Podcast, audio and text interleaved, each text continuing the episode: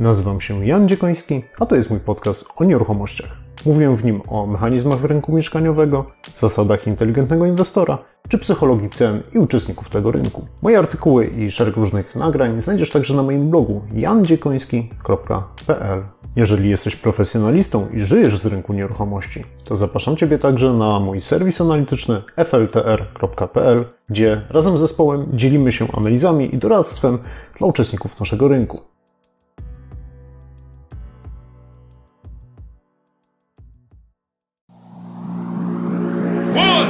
Witam Ciebie serdecznie na moim kanale. Dzisiaj porozmawiamy o grzechach. Chciwość, lenistwo, pycha, nieczystość, łakomstwo, zazdrość i na koniec zostaje nam gniew. To jest trochę pół żartem, pół serio, z naciskiem na serio. Jeżeli przyjdzie jakiś odpływ na rynku, który właściwie w tej chwili mamy, bo jeżeli spada sprzedaż mieszkań na przykład o 50%, to nie można tego nazwać inaczej jak właśnie odpływem. W ciągu 12 do 18 miesięcy, czyli w ciągu roku do półtora roku od dzisiaj, możemy się spodziewać wzmożonej fali upadłości firm w sektorze budowlanym, deweloperskim, flippingowym. I pierwszą, jedną, może nie pierwszą, ale jedną z głównych zasad inwestowania, Warren Buffett między innymi o niej też mówi, po pierwsze, nie trać pieniędzy. Istnieje pewna grupa projektów i organizatorów projektów, których po prostu trzeba mijać szerokim łukiem. Każdy z tych grzechów tak naprawdę pokazuje pewien obszar niedociągnięć albo u mnie, albo u jest mojego tego organizatora projektu, który mi oferuje jakąś tam wspólną inwestycję. Cześć! Witam Ciebie serdecznie na moim kanale. Dzisiaj porozmawiamy o grzechach, a konkretnie o siedmiu grzechach głównych pasywnego inwestowania w nieruchomości. To jest taki temat, hmm, jakby to powiedzieć, zawsze z nami, wydaje mi się, bo jeżeli wyciągniecie gazetę, wejdziecie na jakiś portal, raz w miesiącu średnio pojawia się jakaś informacja, że w takiej sprawie coś tam się przesunęło, jakiś prokurator kogoś zatrzymał, może kogoś wypuścił.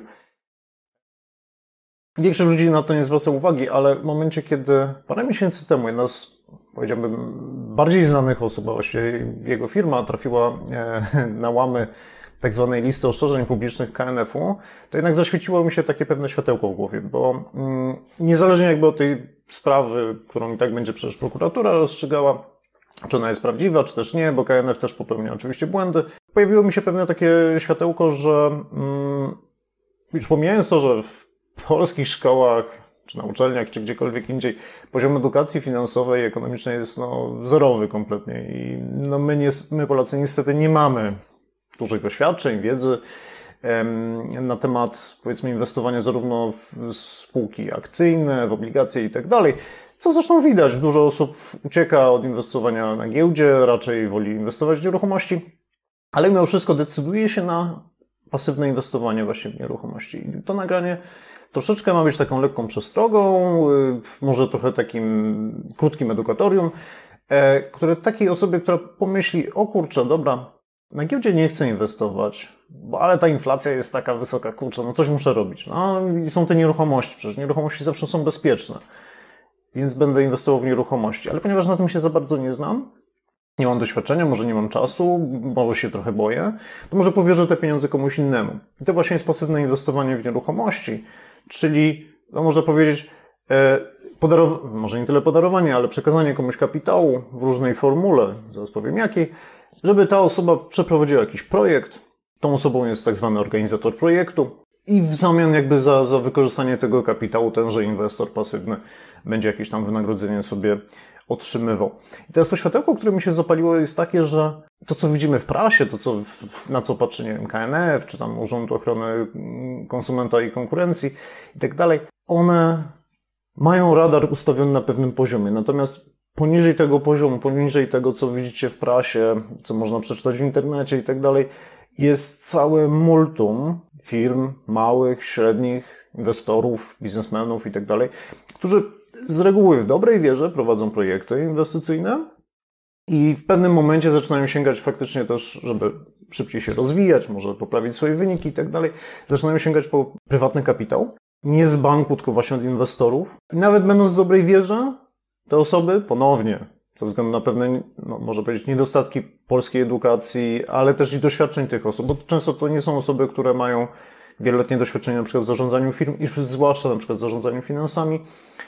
Mimo dobrej wiary i nawet i doświadczeń, i y, umiejętności prowadzenia inwestycji w nieruchomości, okazuje się, może się okazywać, że e, jeżeli przyjdzie jakiś odpływ na rynku, który właściwie w tej chwili mamy, bo jeżeli spada sprzedaż mieszkań na przykład o 50%, to nie można tego nazwać inaczej jak właśnie odpływem e, na rynku, to te projekty nawet mimo najlepszej wiary tych osób mogą upadać. I szczerze, ja napisałem w takim artykule, który właśnie jest podstawą tego nagrania, bardzo wprost. W ciągu 12 do 18 miesięcy, czyli w ciągu roku do półtora roku od dzisiaj, możemy się spodziewać wzmożonej fali upadłości firm w sektorze budowlanym, deweloperskim, flippingowym.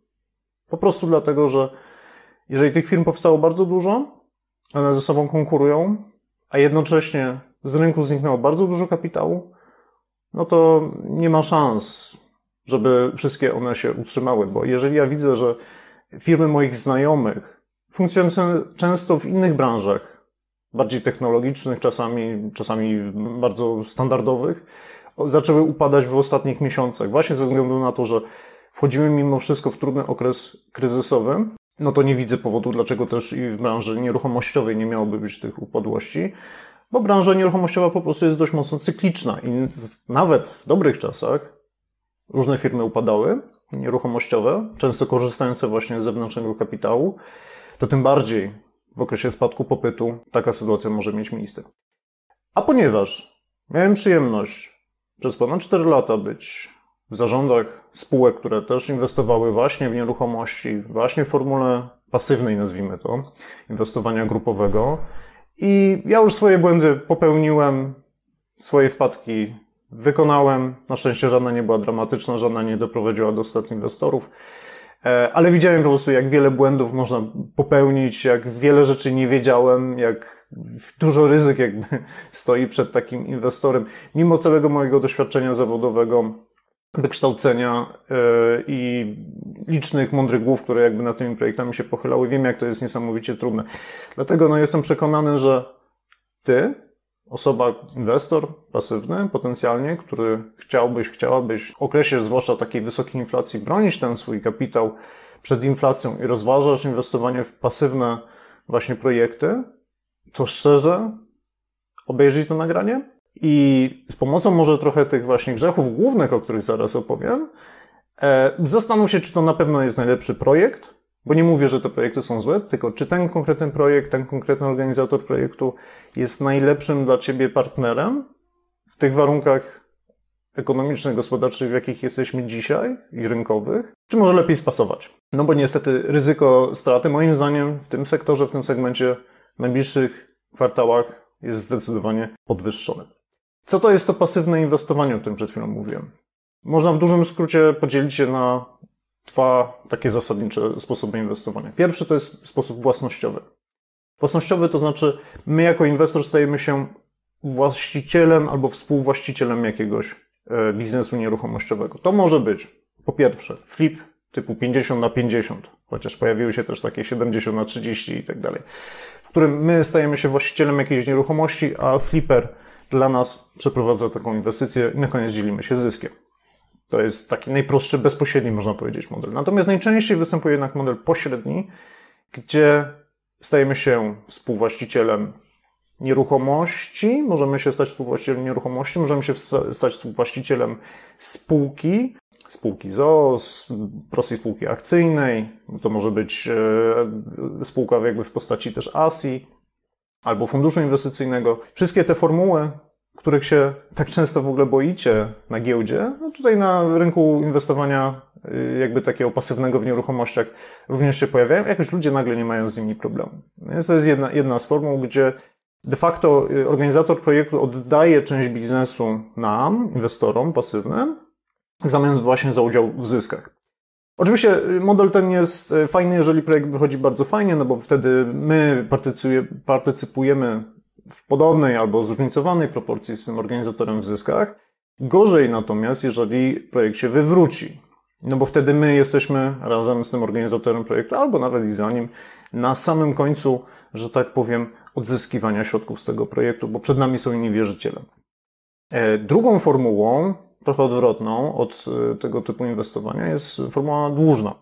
gdzie my pożyczamy kapitał, nie stajemy się współwłaścicielem inwestycji, ale pożyczamy komuś kapitał na przeprowadzenie flipa, pożyczamy kapitał do spółki na przeprowadzenie jakiejś inwestycji, pożyczamy, czy właśnie obejmujemy obligacje spółki jakiejś inwestycyjnej, która za jakiś czas um, zobowiązuje się wykupić te obligacje, płacąc e, w międzyczasie odsetki. I na koniec jakby e, ten kapitał razem z odsetkami do nas powinien wrócić. To jest druga formuła, w której e, teoretycznie mamy bardziej zapewnione dochody, no bo z reguły te pożyczki, tudzież obligacje, one są uwarunkowane jakimś konkretnym poziomem odsetek. Natomiast jeżeli projekt pójdzie lepiej na przykład niż przewidywał organizator projektu, no to my już nie partycypujemy w tych dodatkowych zyskach. Natomiast jeżeli projekt pójdzie gorzej, no to też, dopóki przynajmniej nie, nie mamy sytuacji bankructwa, no to też nasze, nasze dochody są ciągle stałe, no bo po prostu tak się umówiliśmy z tym, z tym kto pożyczał od nas te środki. Oczywiście są też modele hybrydowe, gdzie można być częściowo właścicielem i częściowo pożyczkodawcą. Czasami specjalnie są mieszane te modele, żeby powiedzmy pewne korzyści podatkowe uzyskać. Czasami niestety niektórzy organizatorzy projektów nadużywają przepisów i poprzez formułę dłużną próbują wdrożyć tak naprawdę model własnościowy albo vice versa, żeby na przykład dominąć e, ustawę o ofercie publicznej. I pewne szczególne jakby e, sposoby na przykład ochrony. Obligatariuszy, które są w obligacjach, niekoniecznie już pojawiają się w formule udziałowej. No ale są takie firmy, z którymi się w tej chwili w ogóle Walkik na przykład interesuje, które nam ją wszystko w ten sposób to konstruują. Więc e, w dużym skrócie tych modeli jest kilka, ja też dokładnie je opisałem u siebie w artykule, więc nie skupiajmy na nich czasu.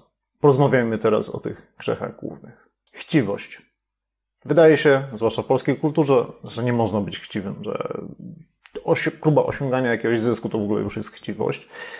No tutaj już na wstępie, ja w ogóle jestem osobą totalnie niewierzącą. E, natomiast myślę, że w polskiej kulturze grzechy główne są tak głęboko już zakorzenione i znane, że to jest mimo wszystko fajna analogia. I ten pierwszy z tych grzechów głównych, ta chciwość, to ciekawe w ogóle, poszukajcie sobie w internecie wypowiedzi właśnie duchownych na, na temat y, grzechów głównych i chciwości, gdzie tak naprawdę wiara, wiara chrześcijańska nie zabrania osiągania zysku, wręcz zachęca do pomnażania talentów. Kwestia jest tylko, jak bardzo pragniemy jakby tych zysków, no i oczywiście jak, w, w jakich proporcjach się y, nimi dzielimy. No I teraz, jaki jest grzech chciwości, który się pojawia wśród organizatorów projektu? Ano jest dość częsty, polega na tym, że świadomie lub też nieświadomie próbują oni jakby tak w dużym skrócie powiedzieć, nadużyć troszeczkę nieświadomości, braku doświadczenia, E, może zauroczenia tychże inwestorów, jakby swoją osobą i oferują naprawdę, można powiedzieć, w obecnych warunkach inwestycyjnych zabawne e, oprocentowanie jakby swoich inwestycji. Czyli mówią, hej, mamy tutaj super bezpieczną inwestycję w nieruchomości, będziemy, nie wiem, remontować kamienicę, a może sprzedamy Ci hotel albo coś w tym guście i na przykład oferujemy 6 albo 7, może 9% oprocentowania takiej inwestycji. No i teraz osoba niedoświadczona, albo taka hmm, nie, nie będąca, że tak powiem, y, na co dzień, że tak powiem, obeznana z, z warunkami ekonomicznymi, powie, kurczę, super, wow, 6, 6% na przykład, jeżeli zainwestuję w hotel, powiedzmy, albo nie wiem, 9% jeżeli będę jakby finansował budowę jakiegoś budynku deweloperskiego, no bomba. Natomiast to jest moim zdaniem objaw pewnej chciwości ze strony właśnie takiego organizatora projektu, bo tak naprawdę, jeżeli dzisiaj mamy na przykład lokaty albo obligacje skarbowe oprocentowane na 6, 7 albo i więcej procent, no to bardziej ryzykowna, mniej płynna inwestycja w nieruchomości, zwłaszcza w formule deweloperskiej, na przykład flippingowej, redeweloperskiej, czyli remontu kamienicy, musi być zdecydowanie bardziej oprocentowana, bo to nie jest inwestycja w nieruchomości, to jest inwestycja w biznes, związane z nieruchomościami. A inwestowanie biznesu jest przez banki na przykład, czy przez rynek obligacyjny, drożej, znacznie drożej finansowana, aniżeli na przykład proste logaty i obligacje. Typowy kredyt deweloperski przez bank w pierwszym, że tak powiem, mocno zabezpieczonym mm, położeniu, że tak powiem, yy, wśród wierzycieli, to typowo jest 3, 4 lub 5% marży ponad WIBOR. Więc jeżeli ktoś deweloper na przykład oferuje Wam 6 albo 7%, albo nawet 9%, to i jeszcze pięknymi oczami mu opowiada, że to jest super okazja, tak naprawdę on jest chciwy. Dlaczego? On dostał na przykład ofertę z banku na 12%, no i stwierdza, kurczę, nie, no dobra, wolę więcej zarobić, jestem chciwy. No dobra, to idę w takim razie do rynku, wezmę tych nieświadomych inwestorów. I to jest właśnie chciwość, która się bardzo często pojawia wśród organizatorów projektu. Z drugiej strony, oczywiście chciwość też się pojawia u nas inwestorów. Dlaczego? Bo czasami mamy odwrotną sytuację. Ktoś jest bardzo zdesperowany, poszukuje, potrzebuje kapitału na szybko, bo ma jakiś problem i oferuje na przykład 16% albo 18%.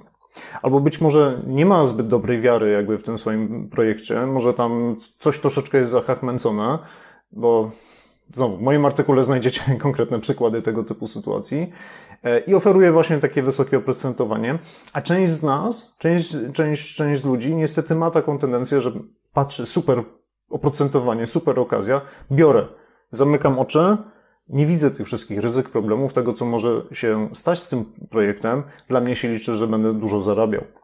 I to też jest niestety chciwość, na której my się łapiemy. Lenistwo. Któż z nas nie jest leniwy? Na pewno każdy z Was troszeczkę lubi sobie pospać. Ale lenistwo przy inwestowaniu niestety jest bardzo ciężkim grzechem. I grzech, mój, moim zdaniem, głównie dotyczy, dotyka pasywnych inwestorów. Dlaczego? Ano dlatego, że duża część z nich popada w taką sytuację lenistwa związanego z edukacją właśnie w obszarze e, finansów, inwestowania i tak dalej, stwierdzając, kurczę, ja nie znam się na tych innych produktach, na tych lokatach, obligacjach, giełdzie, e, może ETF-ach, innych jakichś rozwiązaniach. Ja po prostu tylko i wyłącznie nieruchomości, nie wiem, rodzice, dziadkowie i tak dalej, wszyscy zawsze inwestowali w nieruchomości, więc ja tylko na nich się będę skupiał. I lenistwem w tym wszystkim jest brak poświęcenia czasu na to, żeby jednak poznać te alternatywne sposoby inwestowania. Nie po to, żeby koniecznie z nich korzystać, ale po to, żeby mieć świadomość, ile one dają zysków, jak działają, jakie są z nimi związane ryzyka albo ograniczenia, żeby potem, korzystając nawet tylko i wyłącznie z inwestycji właśnie w obszarze nieruchomościowym, mieć świadomość, co jest porównywalne. Bo jeżeli nie będziemy wiedzieli, co się dzieje dookoła nas, no to, że tak powiem, każdy chciwy albo i nie organizator projektu wciśnie nam dowolną bzdurę. Będziemy nieświadomi. I to lenistwo przekłada się na ciąg dalszy. Przychodzi do nas, trafia do nas taki projekt, patrzymy na niego, widzimy piękne cyferki, widzimy piękną prezentację, ulotkę, wideo i tak dalej i od razu inwestujemy. To też jest forma lenistwa, bo porządny, inteligentny, zaawansowany inwestor nie weźmie projektu, że tak powiem, na piękne oczy, czy na to, że ktoś bardzo fajnie nagrywa filmy, tylko weźmie wszystkie materiały, zacznie analizować te liczby, zrobi trochę researchu na temat miejsca, gdzie ta nie, inwestycja będzie powstawała, czy gdzie to mieszkanie będzie flipowane, czy za ile będzie wynajmowane i zrobi własne obliczenia, sprawdzi wszystkie te warunki, wykona tak zwane due diligence, czyli należytą staranność, termin, który po prostu w, w sektorze finansowym jest używany właśnie w trakcie, w trakcie inwestycji do sprawdzenia, do zweryfikowania po prostu realności pewnych założeń, żeby po prostu nie popełnić błędu. Bo słuchajcie, jeżeli kupujemy na przykład, nie, samochód, pomyślmy sobie, no to też go sprawdzamy z każdej strony, zabierzemy go do warsztatu, może sprawdzimy jakieś przebiegi i tak dalej. To dlaczego nie wykonujemy jakby takiej należytej staranności w przypadku inwestycji pasywnej? Gdzie też powierzamy komuś pieniądze i co więcej, może się okazać, że tych pieniędzy kiedyś albo nigdy nie zobaczymy po prostu, więc e, ewidentnym lenistwem jest po prostu niewykonanie tych rzeczy, a z mojego doświadczenia, nawet wśród moich klientów, widziałem po prostu sytuacje, gdzie na ślepo, w zaufaniu po prostu na przykład dla jakiejś osoby, no, inwestuję, bo, bo tutaj w to wierzę. No nie. Każdy porządny inwestor zawsze wykonuje to due diligence. Powinien tak robić. I to lenistwo grzech lenistwa pojawia się też z drugiej strony u organizatorów projektu, którzy oferując swoje e, inwestycje, często wykonując pewne też analizy, to się znowu nazywa vendor due diligence też e, fachowo, pokazując jakby swój tak zwany case inwestycyjny, też mimo wszystko pewnych rzeczy nie dociągają. Pomijają pośpiechu na przykład pewnych analiz, nie, nie zrobią dokładnego researchu rynkowego, tylko szybciej, szybciej musimy ruszać, e, ze zbieraniem na przykład kapitału. W takim razie no już z lenistwa, ok, nie, nie, nie dociągniemy pewnych analiz. Zapomnimy na przykład e, sprawdzić, ile jest w okolicy naszej inwestycji konkurencyjnych jakby projektów i co więcej, e, jak dobrze idzie tym konkurencyjnym projektom. Potem się okazuje, że one już od pół roku nie sprzedają żadnych mieszkań, a my tutaj opowiadamy inwestorom, że my to wszystko sprzedamy po prostu w trzy dni. I potem jest problem, bo my byliśmy leniwi, my organizator projektu w tym przypadku. Przykładami takiego lenistwa wśród organizatorów projektów jest na przykład mocno przeszacowane ceny sprzedaży, które wynikają, że tak powiem, z pierwszego szybkiego oglądu rynku, a patrzę jaka jest, nie wiem, średnia cena, albo ile oferują tutaj ten konkretny jakiś jeden deweloper obok, bez wykonania naprawdę dogłębnego researchu rynku, bez sprawdzenia, jak faktycznie te konkretne mieszkania w tej konkretnej ofercie będą się sprzedawały na rynku. Bo być może to lenistwo dotyczy na przykład przygotowania obliczeń finansowych, gdzie po prostu używamy jakiejś tam starej, yy, starego szablonu, wkładamy tam wszystkie dane finansowe i nie zastanowimy się, może nie sprawdzimy dokładnie, czy wszystko nam tutaj się spina. To też jest pewna forma lenistwa. No, chyba, że ktoś tutaj miał jakieś celowe działania, ale o tym w kolejnych grzechach. Oferty, powiedzmy, od dewelopera, który buduje nowy budynek, trochę mogą być droższe, aniżeli ta kamienica tego organizatora projektu, gdzie ogrzewanie już jest gazowe, nie ma miejsc postojowych i może ta lokalizacja jest troszeczkę mniej taka sexy, więc mm, tutaj jakby też jest wskazana po prostu ta należyta staranność. To mogą być niedoszacowane koszty, albo czas, y, jakby zbyt optymistycznie przyjęty czas trwania takiego projektu, który też troszeczkę wynika z lenistwa, z badania, jak naprawdę tego typu projekt, z jakimi ryzykami może się mierzyć. Bo wystarczy na przykład popytać innych organizatorów, inny, innych inwestorów, ile to tak naprawdę trwa, co się może wysypać i tak dalej. No ale kwestia już jakby nadmiernego optymizmu, no to już jest na, na osobny grzech.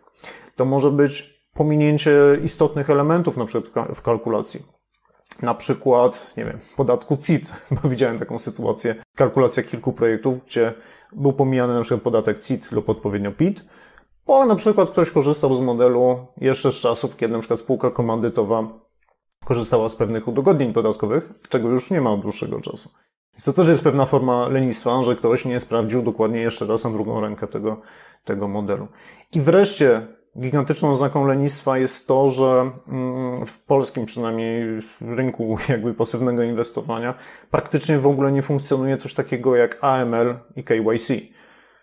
Czyli sprawdzanie zarówno skąd pochodzą środki danego inwestora, jak i sprawdzanie wiedzy po prostu danego inwestora na temat tego, czy on w ogóle powinien zainwestować dany projekt. Tylko każdy jest akceptowany po prostu na ślepo, niezależnie czy dajesz ostatnie swoje pieniądze jeszcze z pożyczki, jakby chwilówki, wkładasz jakby w daną inwestycję, czy jesteś zamożny i tak cię po prostu przyjmą. Każde pekunia na nolet, pieniądze nie śmierdzą po prostu, wszystko jest brane od lewa i, e, i prawa. I to też jest pewna oznaka lenistwa. Bo gdybym nie był leniwy, gdybym stwierdził, nie, nie, nie, dobra, ja będę zbierał tak długo, aż pozbieram tych inwestorów, którzy powinni trafić do tego projektu, a będę odrzucał tych, którzy jednak ze względu na doświadczenie, majętność i tak dalej, nie powinni jednak się w niego angażować, to tak to powinno wyglądać, tak to wygląda na zachodzie. Pycha. Pycha, która dotyczy przede wszystkim organizatorów projektu. Pycha polegająca na tym, że, tak jak mówiłem, w dobrej wierze te projekty z reguły powstają, ale ta dobra wiara niestety często obejmuje to, że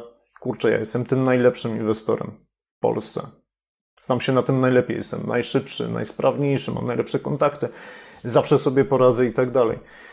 Pycha, która jest bardzo fajna, czy ona jest potrzebna de facto do prowadzenia biznesu, no bo jeżeli nie masz takiego hm, lekkiego ego i takiego przekonania o, o, tym, że zawsze sobie poradzisz, no to prowadzenie biznesu jest, staje się bardzo trudne, więc to jest naturalne.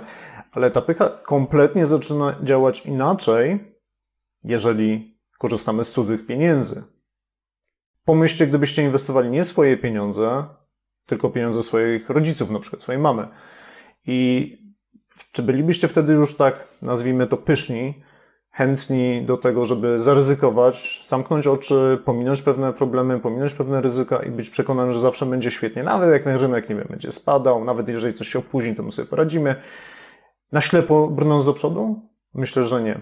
I problem jest niestety taki, że mm, część organizatorów projektu niestety taką dość silną pychą, ego, czy takim przeświadczeniem o swojej po prostu super genialności, e, przesłania im pewne obiektywne ryzyka lub też mimo świadomości tych rzeczy powoduje, że oni tych ryzyk czy problemów nie będą komunikowali inwestorom.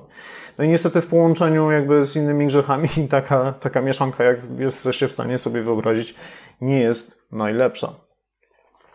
A problem jest taki, że nawet jeżeli ktoś miał, świetnie mu wyszedł pierwszy projekt i super dużo zarobił, super szybko poszedł ten projekt, nic się nie wydarzyło, to nie znaczy, że każdy kolejny projekt będzie równie prosty. Nawet jeżeli ktoś wykonał 10 świetnych projektów, to nie znaczy, że ten 11 nie będzie miał problemów, bo być może 10 było realizowanych w okresie dobrej koniunktury, a ten 11 już będzie w okresie złej koniunktury. I jest tutaj takie powiedzenie, że takie powiedzenie powiedzmy z rynków finansowych, ale one też dotyczą, nie wiem, spadochroniarzy, najemników, spinaczy, czyli osoby, które podobnie jak ja trochę e, wykonując, jakby realizujących sporty ekstremalne, że są albo starzy inwestorzy, albo odważni inwestorzy, ale nie ma starych, odważnych inwestorów. Po prostu dlatego, że e, co jakiś czas po prostu przychodzi jakieś tsunami, jakaś taka fala, jak też tam widzicie z tyłu, która po prostu potrafi zmyć dowolny projekt. I niestety, jeżeli organizator projektu jest pyszny, jest pewny tego, że u niego zawsze wszystko będzie ok, to niestety to się może objawić e, w zbyt, mm, jakby to powiedzieć, agresywnych czy e, zbyt optymistycznych założeniach co do właśnie czasu trwania, potrzebnego kapitału na realizację projektu, kosztów, jakie są do poniesienia i tak. Problem wtedy staje się taki, że na przykład płynnościowo może się okazać, że projekt finansowo, jeżeli chodzi o możliwe zyski, jest świetny, ale płynnościowo on się wywróci, dlatego że będzie za mało po prostu gotówki w kasie. I z reguły te takie, nazwijmy to, fakapy, które, no, o których możecie przeczytać w prasie, to one bardzo często wynikają z tego, że na przykład y, poziom finansowania i jego tenor tak zwany nie był dostosowany do specyfiki projektu. Po prostu. I z czego to wynikało? Może z pychy, może z lenistwa, no ale było ewidentnie jakąś emanacją jednego z tych grzechów. Pycha wreszcie dotyka też samych inwestorów, bo właściwie czym innym jak nie pychą jest to, że inwestor który na przykład pierwszy raz daną osobą, czy daną firmą, danym organizatorem projektów zainwestował i wszystko było ok, albo ten projekt w ogóle jeszcze jest w trakcie, jeszcze się nie skończył, ale wszystko wydaje się, że jest ok, na ślepo wchodzi w kolejne projekty już bez wykonywania właśnie tego due diligence, bez tej należytej staranności. Po prostu już ufa bezgranicznie. Poprzednie były świetne, to wchodzę w kolejne jakby już na ślepo. Niestety Znowu z doświadczenia, z moich obserwacji, dużo osób się na to łapie, a jakby jest pewną taką zasadą, że poprzednie, to jest nawet taka formułka, taka wymówka, można powiedzieć, niektórych, niektórych firm, że poprzednie wyniki nie są gwarantem przyszłych zysków. Ci, którzy działają długo w tej branży, wiedzą, że po prostu czasami jest dobrze, czasami jest źle. Oczywiście samo powiedzenie formułki nie zwalnia organizatora projektu już z odpowiedzialności, jakby dowiezienia tych, tychże wyników i naj, najwyższej staranności, żeby obronić taki projekt przed jakimiś problemami. No ale niestety pycha często wpycha nas niestety właśnie w takie problemy. Nieczystość. Akurat w oryginalnych grzechach głównych nieczystość dotyczyła bardziej takiej sfery seksualnej, więc może niekoniecznie o tym chciałbym tutaj rozmawiać, ale nieczystość też dotyka organizatorów projektów właśnie e, takiego inwestowania pasywnego w nieruchomości. W jaki sposób? Nieczyste bywają niestety intencje, czy sposób komunikacji, czy prezentowania pewnych wyników. Bo czasami mamy po prostu sytuację nawijania makaronu na uszy, wykorzystywania pewnej nieświadomości inwestorów lub przedstawiania pewnych faktów w sposób kompletnie oderwany od rzeczywistości. Przykłady. Kiedyś słuchałem webinaru, w którym e, jeden z takich organizatorów projektu właśnie opowiadał, że realizowali jakąś inwestycję, mieli zaplanowaną jakąś tam wymianę na przykład stropów i zamiast wymienić na przykład jakąś część stropów, wymienili wszystkie, bo tak stwierdzili, kurczę, to będzie takie super dla, tej, dla tego budynku, on będzie dzięki temu taki wspanialszy i lepszy. Niestety osoba, która jakby nie zajmowała się nigdy budowlanką, wie, że po prostu jeżeli mamy dobre stropy, to ich nie wymieniamy, bo to jest wyrzucanie pieniędzy. I po prostu ta sytuacja, jeżeli jakby zakres po prostu takiego remontu był poszerzony, to on wynikał z tego, że było to konieczne z perspektywy technicznej, a nie dlatego, że to jest takie fajne, super i w ogóle. Lepsze jest wrogiem dobrego, po prostu tak się nie robi. E, no i na przykład w tamtym przykładzie, jakby tamten organizator, no po prostu posłużył się, nazwijmy to, nieczystością trochę intencji tłumacząc, dlaczego my wykonaliśmy te dodatkowe prace, ponieśliśmy dodatkowe koszty i tak dalej. I ta nieczystość niestety się pojawia w wielu miejscach. To jest ta nieczystość w tym, w jakiej jakości są wykonane te wszystkie obliczenia i modele finansowe, bo tam się pojawia bardzo dużo błędów i pominięć yy, ważnych elementów, typu właśnie rezerwy, na różne koszty, typu podatki, o których mówiłem, ale to jest też nieczystość nawet czasami taka stricte kalkulacyjna, że po prostu coś jest źle podzielone i można się po prostu pochlastać i nie wiadomo z czego to wynika. To jest nieczystość właśnie komunikacyjna. To jest nieczystość też intencji, która niestety w bardzo rzadkich przypadkach, ale mimo wszystko się pojawia, e, w ogóle skonstruowania całego projektu.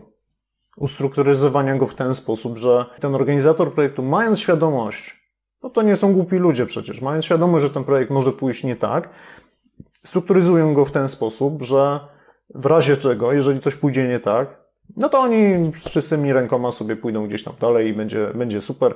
W najgorszym razie inwestorzy stracą pieniądze i tyle. No i niestety to jest taka nieczystość, która czasem może wynika z ignorancji, ale czasem też z intencji. Słyszałem raz od jednej osoby, która właśnie realizowała jakiegoś tam flipa 50 na 50 która radośnie stwierdziła, że e, on realizując ten projekt po prostu nie ponosi żadnego ryzyka, no bo on tam nie wkłada pieniędzy, on jest tylko w zarządzie tej spółki, która przeprowadzi tego flipa, no i w najgorszym razie, no to przecież ci inwestorzy tam no, straciliby te pieniądze. Oczywiście sam projekt był tak przygotowany, żeby nie stracić, no ale jakby się coś tam wydarzyło, to jednak to oni stracą, a nie on. I on, on nic nie ryzykuje.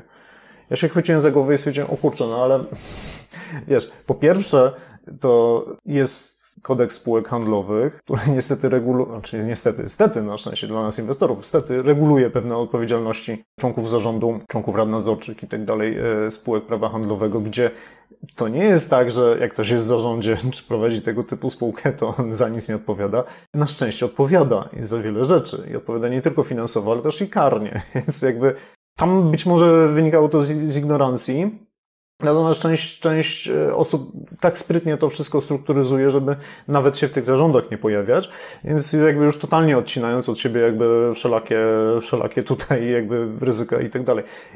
Cóż to jest innego jak nieczystość intencji?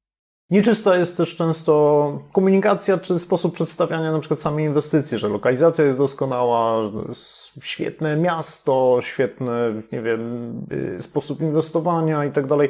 No jakby stawianie tylko i wyłącznie na, na zalety jakby przechwałki, można powiedzieć wręcz, jeżeli chodzi o samą inwestycję. Bez takiego nadmiernego jakby eksponowania ryzyk albo takiego ich traktowania po macoszemu, no tak, one tam są, musimy o nich opowiedzieć, ale no, ale nie interesujemy się nimi, nie? No to też troszeczkę jest nieczyste. I nieczyste wreszcie są też często przechwałki na temat doświadczenia poszczególnych inwestorów, którzy często opowiadają, jakby multiplikują na różne sposoby lata doświadczenia, kapitał, który zreinwestowali liczbę projektów, które e, wykonali. No bo jak nas tu siądzie czterech na przykład, razem robiliśmy jeden projekt, policzymy to razy cztery. No i niestety tam powstają różne potworki e, kalkulacyjne z tym związane. Więc ta nieczystość, no, może się pojawiać w wielu miejscach, ale łatwo ją zidentyfikować właśnie troszeczkę hmm, zbyt kwiecistymi lub zbyt zawi zawiłymi wyjaśnieniami, czy opowieściami właśnie organizatora projektu, nie do końca zrozumiałymi wyliczeniami, może niespójnymi jakby cyferkami, które się pojawiają w, prezentacjach, jakąś taką ogólną nielogiką. To mimo wszystko się pojawia. A my inwestorzy, czy my ulegamy nieczystości? A no oczywiście, że ulegamy trakcie tego lenistwa, kiedy nie chce nam się sprawdzić tego projektu, albo nawet już, dobra, stwierdzimy, dobra, sprawdzimy coś, to często robimy to w sposób kompletnie nieczysty, na łapu capu, na kolanie, bo ktoś nas popędza, szybciej, szybciej inwestuj. No i niestety to jakość niestety tych naszych kalkulacji, czy weryfikacji tego projektu, czy też pilnowania go też w trakcie inwestycji. No bo to, że my jesteśmy pasywnym inwestorem, to nie znaczy, że w trakcie inwestycji mamy leżeć brzuchem do góry, nie interesować się, co w tym projekcie się dzieje, no to też jest forma lenistwa, czy też nieczystości. Łakomstwo. Kolejny grzech, który chyba Wam wszystkim jest dobrze znany. Łakomstwo wśród organizatorów projektu po prostu oznacza, odznacza się jednym. Rośniemy jak najszybciej. Skala, skala, skala. Lecimy do góry. Wielu organizatorów projektów niestety myli troszeczkę biznes, w którym w ogóle się znajduje. Myślą, że są w sektorze startupowym. Oni tak naprawdę są w sektorze inwestowania cudzych pieniędzy. E, i popadają w taki tryb rośnięcia jak startup. Startupy technologiczne lubią szybko rosnąć, bo są finansowane przez na przykład fundusze venture capital, gdzie tak naprawdę liczy się skala. Bo ta skala musi być na tyle duża, żeby na przykład pokryć koszty. W inwestowaniu w nieruchomości skala niestety często jest wrogiem. Wiem to troszeczkę z autopsji, bo w momencie, kiedy wchodzimy w nowe modele biznesowe, wchodzimy w nowe miasta, w większe projekty, nagle się okazuje, że stare procesy, struktura organizacyjna, ludzie, firma, narzędzia informatyczne, które to wspierają, one już po prostu nie, nie, nie, są dopasowane do tego typu skali. Zasięg nawet fizycznie nie jesteśmy w stanie po prostu tak, tak dobrze pilnować projektów rozsianych po całym kraju na przykład, yy, względem tego, jak to było wczoraj, kiedy prowadziliśmy je tylko w jednym mieście. Niestety to łakomstwo który może wynikać właśnie z tego, żeby zbudować jak największą firmę, pokazać, jakim to jesteśmy najlepszym inwestorem, największy sukces odniesiemy, czyli de facto ego tego organizatora projektu powoduje, że my, inwestorzy, na tym możemy niestety cierpieć.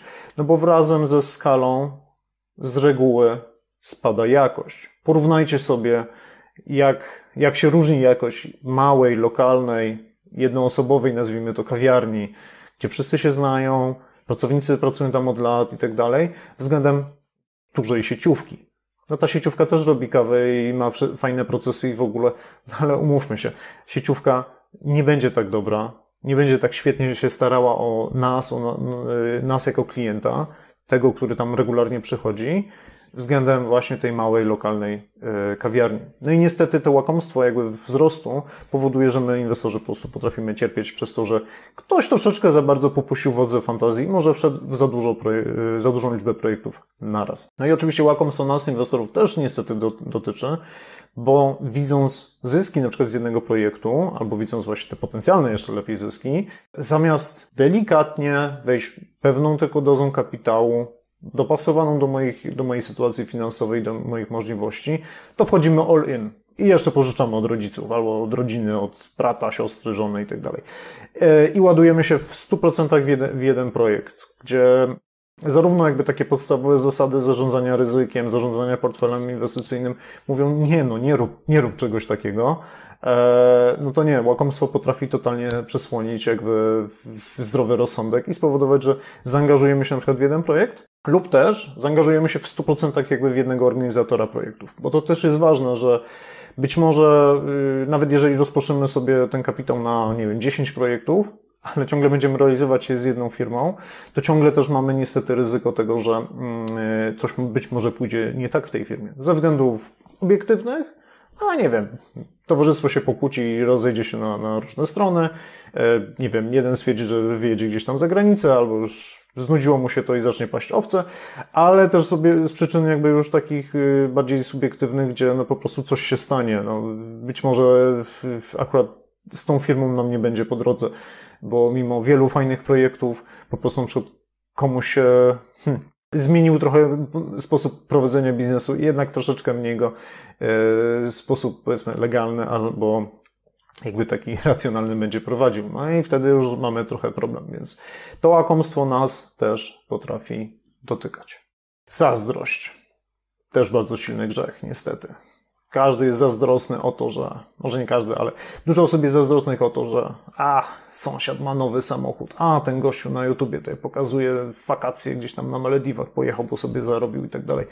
E, I ta zazdrość, która napędza oczywiście konsumpcjonizm, takie działanie, rywalizacja, ona jest też często potrzebna oczywiście, zwłaszcza w rywalizacji na przykład sportowej, ale w inwestowaniu pasywnym zwłaszcza, no niestety ta zazdrość już dobra nie jest, bo jeżeli popadniemy właśnie w taki grzech zazdrości, będziemy patrzeć, o kurczę, on tutaj sobie tyle zarobił, bo w jakiś sposób inwestował, on mi to opowiada tutaj, nie w internecie czy gdziekolwiek indziej, no to niestety może nam to przesłonić taki zdrowy rozsądek, konieczność przejścia przez na przykład właśnie due diligence, wykonania odpowiednich kroków, jakby analizy czy weryfikacji danej inwestycji.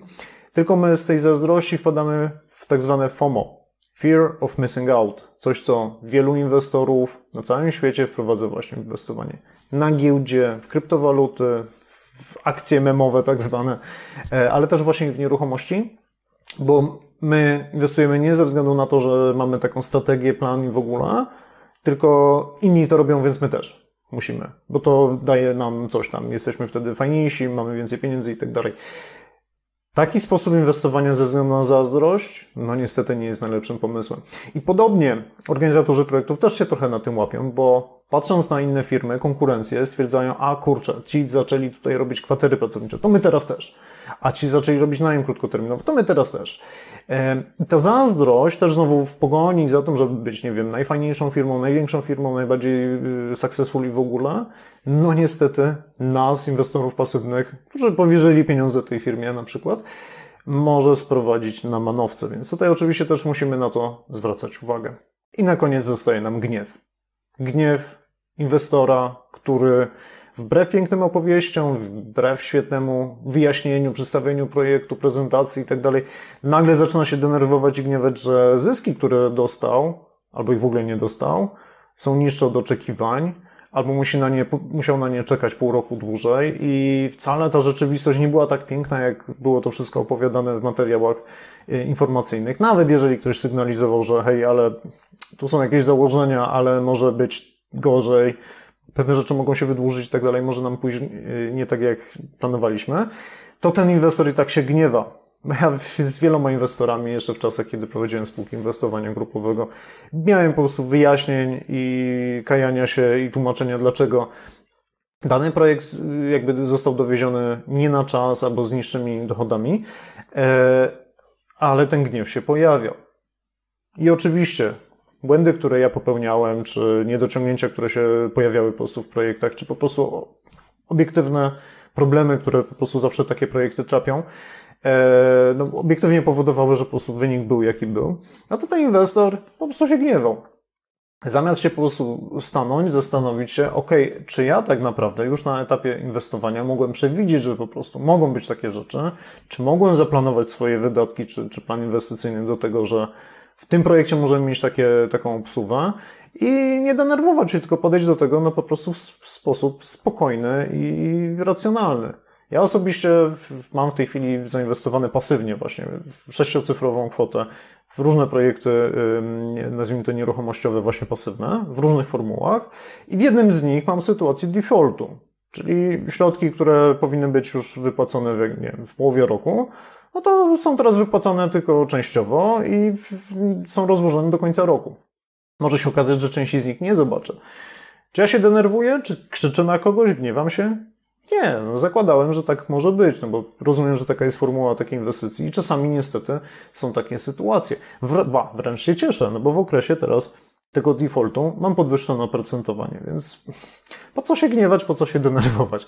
A z drugiej strony gniew się niestety też pojawia u organizatorów projektów, którzy, jeżeli im się zwróci, jako na przykład inwestor, uwagę, hej, może w tych obliczeniach jest jakiś błąd, może powinieneś to jeszcze raz sprawdzić, a może pewne rzeczy są troszeczkę zbyt po macoszemu e, jakby potraktowane, no to część organizatorów projektów zamiast sprawdzić to ponownie, zajrzeć, ok, zweryfikować ponownie i może przyznać się do błędu i jakiegoś niedociągnięcia i zrobić poprawkę, to po prostu wpada w gniew, jakby takie wypieranie w ogóle problemu. Nie, nie, nie, jaki błąd, w ogóle nie, to wszystko jest super i tak dalej, w ogóle co mi tutaj dupę zawracasz. No i niestety taki, taka forma grzechu dla nas, inwestorów pasywnych, też powinna trochę sygnalizować, czy to na pewno jest najlepszy partner do naszych inwestycji.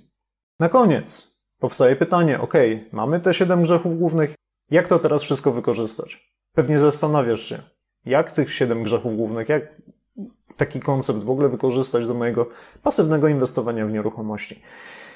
To jest trochę pół żartem, pół serio, z naciskiem na serio, ale każdy z tych grzechów tak naprawdę pokazuje pewien obszar niedociągnięć albo u mnie, albo u jest mojego tego organizatora projektu, który mi oferuje jakąś tam wspólną inwestycję, do sprawdzenia, jak dużo ewentualnie problemów czy niedociągnięć się pojawia. Czy ja wykonałem moje due diligence, tą należytą staranność.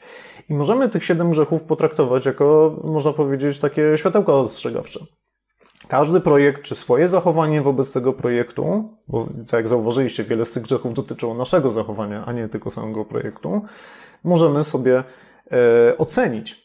I tak naprawdę zawsze może w jakimś projekcie powstać jakaś tam pokusa chciwości, może jakaś nieczystość, może trochę lenistwa i tak dalej. Każdy z tych grzechów sam w sobie, on jeszcze nie jest jakiś tam strasznie Znaczy jest trochę głównym grzechem, ale no nie jest taki strasznie problematyczny. Problem zaczyna się pojawiać w momencie, kiedy czyjaś chciwość zostanie połączona z lenistwem, nieczystością i pychą.